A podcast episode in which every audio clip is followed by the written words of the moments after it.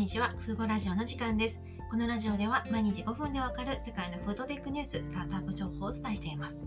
最初に余談なんですけれども、最近 Apple Podcast をはじめとしてあの再生していただく回数が増えてきていまして、非常に嬉しいです。いつも聞いてくださっている方、ありがとうございます。今日はですね、ゲノム編集に関するあの企業さんのお話をしたいと思います。アメリカの企業でペアペアワイズという会社ですね。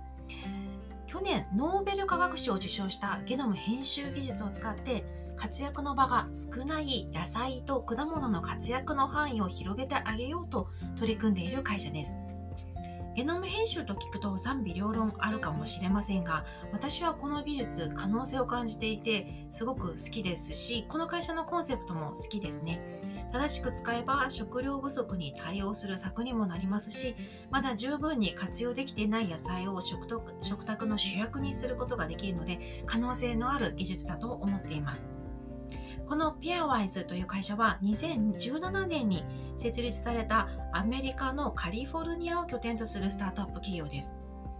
まず今回ゲノム編集とかクリスパー、キャスナインという言葉が出てきますので、まずあのがざっくりとしたその技術概要のところから説明させていただきます。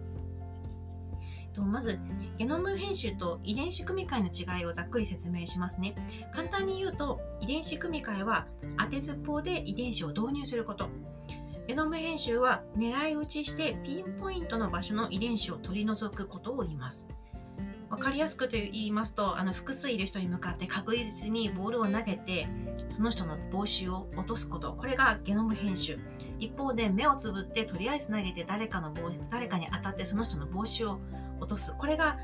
遺伝子組み換えですね。このように遺伝子組み換えは偶然に頼った技術で遺伝子を組み込みたい場所が分かっていても狙い通りに組み込むことがかなり難しいです。例えばサントリーの研究グループが開発した有名な青いバラ。これは成功まで14年間かかったと言われています。これに対してゲノム編集というのは狙った場所を正確に切り取ることができます。この技術では DNA に狙った場所に案内するためのガイド薬と切り取るためのハサミとなるタンパク質を導入させてガイド薬がハサミ薬のキャスナインというタンパク質を目的の場所まで運びます。そして目的地に到着到着したらハサミが DNA の目的の部位を切り取るという仕組みになっています。この時にですね一緒に組み込みたい遺伝子を送ると生物本来の壊れた部分を修復しようという働きによって送り込まれた遺伝子がその配列に組み込まれるという流れになります。これはすごくざっくりした説明で実際はもっともっと複雑な工程になっています。昨年発表されたクリスパーキャス9あのノーベル化学賞を受賞したクリスパーキャス9の前にもゲノム編集技術はあったんですね。ではなぜクリスパーがあれほど注目されたかと言いますとこれまでのゲノム編集の場合目的の部位まで運ぶガイド薬はタンパク質からできていたんですね。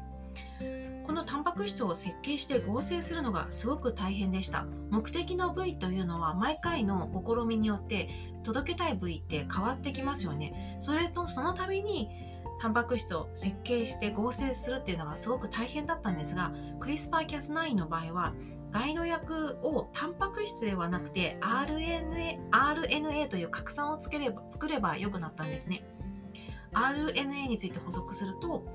DNA が遺伝情報を保存するためのものであるのに対して RNA は遺伝情報を利用するつまりアウトプット出力するためのものになります。RNA はタンパク質と比べて合成と設計がはるかに手間がかかりませんのでクリスパーの誕生によってゲノム編集がこれまで以上に簡単にできるようになり注目を浴びたというわけです。で長くなりましたが今回のペアワイズという会社はこのクリスパーキャス9というゲノム編集を使って辛みや匂いのないからし菜を開発しています。からし菜の癖のある匂いや味を取り除くことができればレタスやルッコラのようにサラダのようなリーフ野菜として気軽に食べられる野菜になると考えています。からし菜の以外他にもチェリーやベリーなどの開発にも取り組んでいます。からし菜には栄養価もあって収穫もしやすい野菜ということでもしこれが食べやすい野菜に変身すればもっとこのレタスに代わるサラダ野菜になる可能性もありますよね。今月にですねペアワイズは約94億円の資金調達に成功しています。これまでの調達総額が120億円という巨額の出資を受けている企業なんですよね。今回のラウンドにはシンガポール政府が所有する投資ファンドであるテマセクも参加していました。調達した資金を使ってさらに改良した野菜や果物を開発し市場へ投入したいとしています。現在の予定では最初の商品を2022年に市場に出す予定です。来年にはフェアワイズの商品が市場に出るということですね。ペアワイズによると現在アメリカには70種類を超える木いちごがあるんですが広く消費されているのはブラックベリーとレッドラズベリーの2つだけのようなんですね。でもペアワイズは実際は木いちごの中にはもっと食品として食べられるものがあるはずだと考えています。そしてゲノム編集によって広く消費者に届けられる食品を作りたいと考えています。この技術を使うと病気になりにくい野菜や季節に限らず通年で年間を通して食べられる野菜を作ったりといろいろな可能性がありますよね。あと今回最後にですねあのアメリカの規制情報について少し補足しておきたいと思います。この規制情報はきちんと調べないといけないんですが、現在調べている限りでアメリカでゲノム編集された動物製品に関する規制が変わる可能性があるようです。アメリカの農務省が人用のゲノム編集動物に関する規制監督を FDA から引き継ぎたいという修正案を年末に提出しているんですね。これは今今月の26日まで意見募集していましてこれが可決されると人用のゲノム編集した動物の規制監督が FDA からアメリカの農務省に完全に引き継がれるということになります。これは多分ですけどアメリカがゲノム編集動物についてもっとアプローチを加速させたい姿勢の表れだと言えると思います。あとですね、ペアワイズに関しては昨年の8月にカラシナペアワイズのゲノム編集したカラシナについてアメリカの農務省がゴーサインを出したという海外報道記事がありましたただこれを報じているのがこの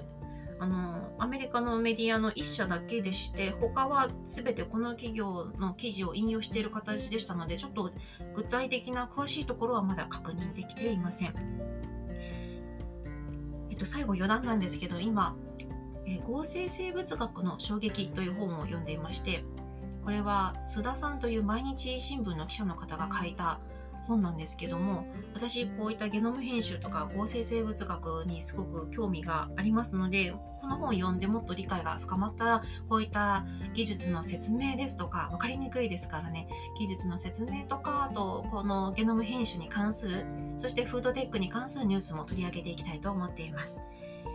今回はゲノム編集技術によって野菜と果物に新しい命を吹き込もうとするアメリカのペアワイズをご紹介しました。今回も最後まで聞いていただきありがとうございました。ではまた次回のラジオでお会いしましょう。さようなら。